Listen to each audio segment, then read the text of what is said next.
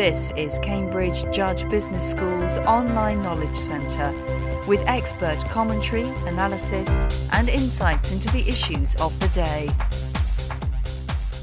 Anne Bouverot is the Director General of the GSMA, the world's largest mobile membership association.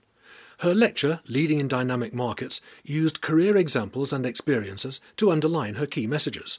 She talked of following the lucky break, of working closely with teams, and most importantly, understanding workplace colleagues. Anne Bouverot is a telecoms industry veteran whose career has spanned transformative periods in technology, from fixed line networks to the internet and a massive spread of mobile technology. There were insights on the ways in which leading organisations are addressing the challenges and opportunities of the 21st century's dynamic technology market. She shared her views on managing through periods of growth and decline. One of the roles I had was when I worked for Equant uh, in, in IT services, serving multinational customers. I had to go through a merger, so we were merging uh, two teams. And, and of course, when you merge teams, you have redundancies, you have people who are doing similar roles, some of them uh, stronger than others, and you have to uh, go and get one organization out of two organizations. Uh, and in order to do that, what I found is that you have to be very quick uh, to get over with it as, as quickly as you can. Uh, you have to try and be as fair as you can to, to the people uh, that are involved.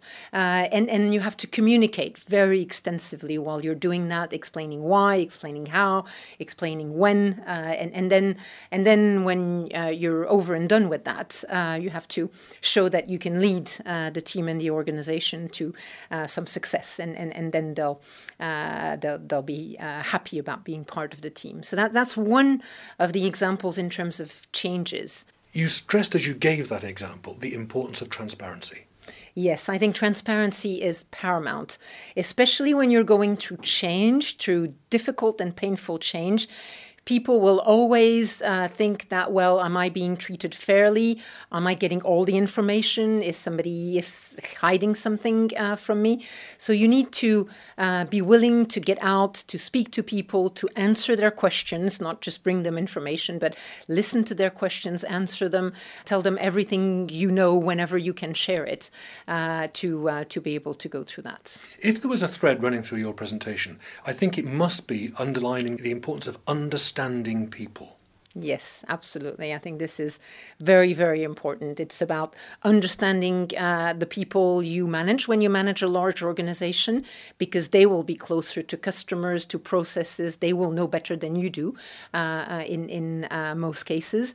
Uh, when you're uh, when you sit on a board and, and you're a board member, it's about understanding the dynamics of the board, the perspectives of the other board members, why they're there. Are they a shareholder? Are they an independent director? Do they bring a particular expertise? Uh, and and when you get to understand that better, why they're there, what they bring, what their questions are, and you understand the perspectives of the group, then it gets to be something very rich when you can. Uh, give additional information, ask questions, raise flags, and, and, and it gets to be something really interesting. Does that make you a good listener? Do you actually hear what people are saying? Because there's a difference, isn't there? Uh, I would probably be presumptuous if I say, but I think I'm, I'm a reasonably good listener. I like to listen to people. Uh, I like to um, go and visit them in their own environment because you learn a lot from people when you go and visit their offices and, and, and their country and their operations. Uh, there's a lot you read uh, by looking at people, uh, listening to their voices, and, and just hearing what, what they have to say in informal and, and more formal uh, uh, settings. Yeah, yeah. You've undergone a fair amount of change yourself all the way through your career, haven't you? You've mm. stepped from one thing to another to another, and you're now currently the Director General of a, a major membership organisation, mm. which is very different to being involved with, with, if I if I put it this way, the coal face of the industry. Yes, and then I think part of the uh, reason for these changes is I strive on learning new things and, and new challenges. So I'm always happy to, uh, uh, uh from from time to time, to go and take a different role.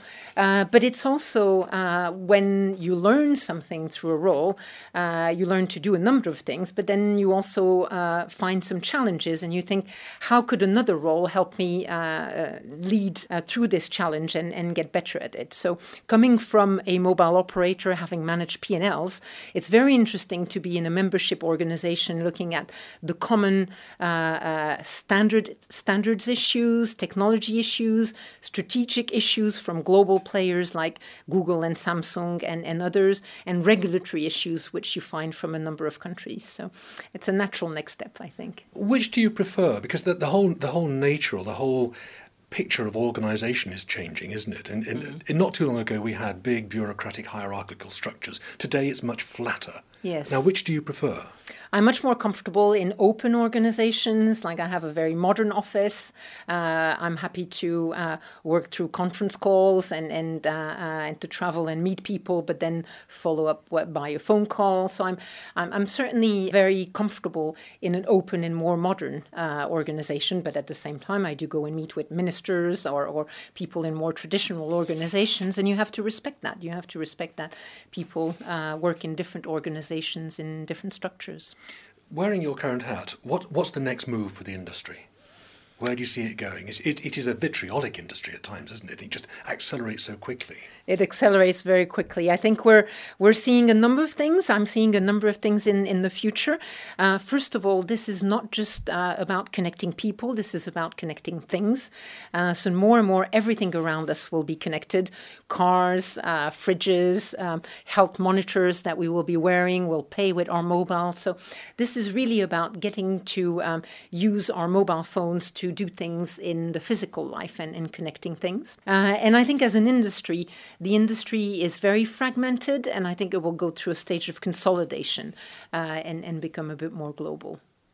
At the very end of your presentation, you, you, you touched on four points, and you told that audience to take those points away. One of them was luck. Yes. I think you have to be open for luck. Uh, and, and I don't think luck is something that you go and, and try to catch uh, because it, it doesn't work this way. Uh, but equally, I think you have to remain open for things that you didn't plan for, uh, for people that will come, for situations that will present themselves. And if you're open and willing to uh, catch things that you weren't particularly uh, going to look after, then you will catch luck sometimes. And I think it's very important to be open. Be ambitious. I think it's important to be ambitious as well. I think it's important to have dreams. That's what I told the uh, uh, the audience here. And and there's this fantastic uh, sentence from President Ellen uh, Johnson Sirleaf of, of uh, Liberia uh, that has always stayed with me since I've heard it. And she said, "You need to have dreams, and if your dreams do not scare you, they're not big enough." Anne Bouverot, thank you very much. This programme was produced by the Cambridge Judge Business School as part of its online broadcast series.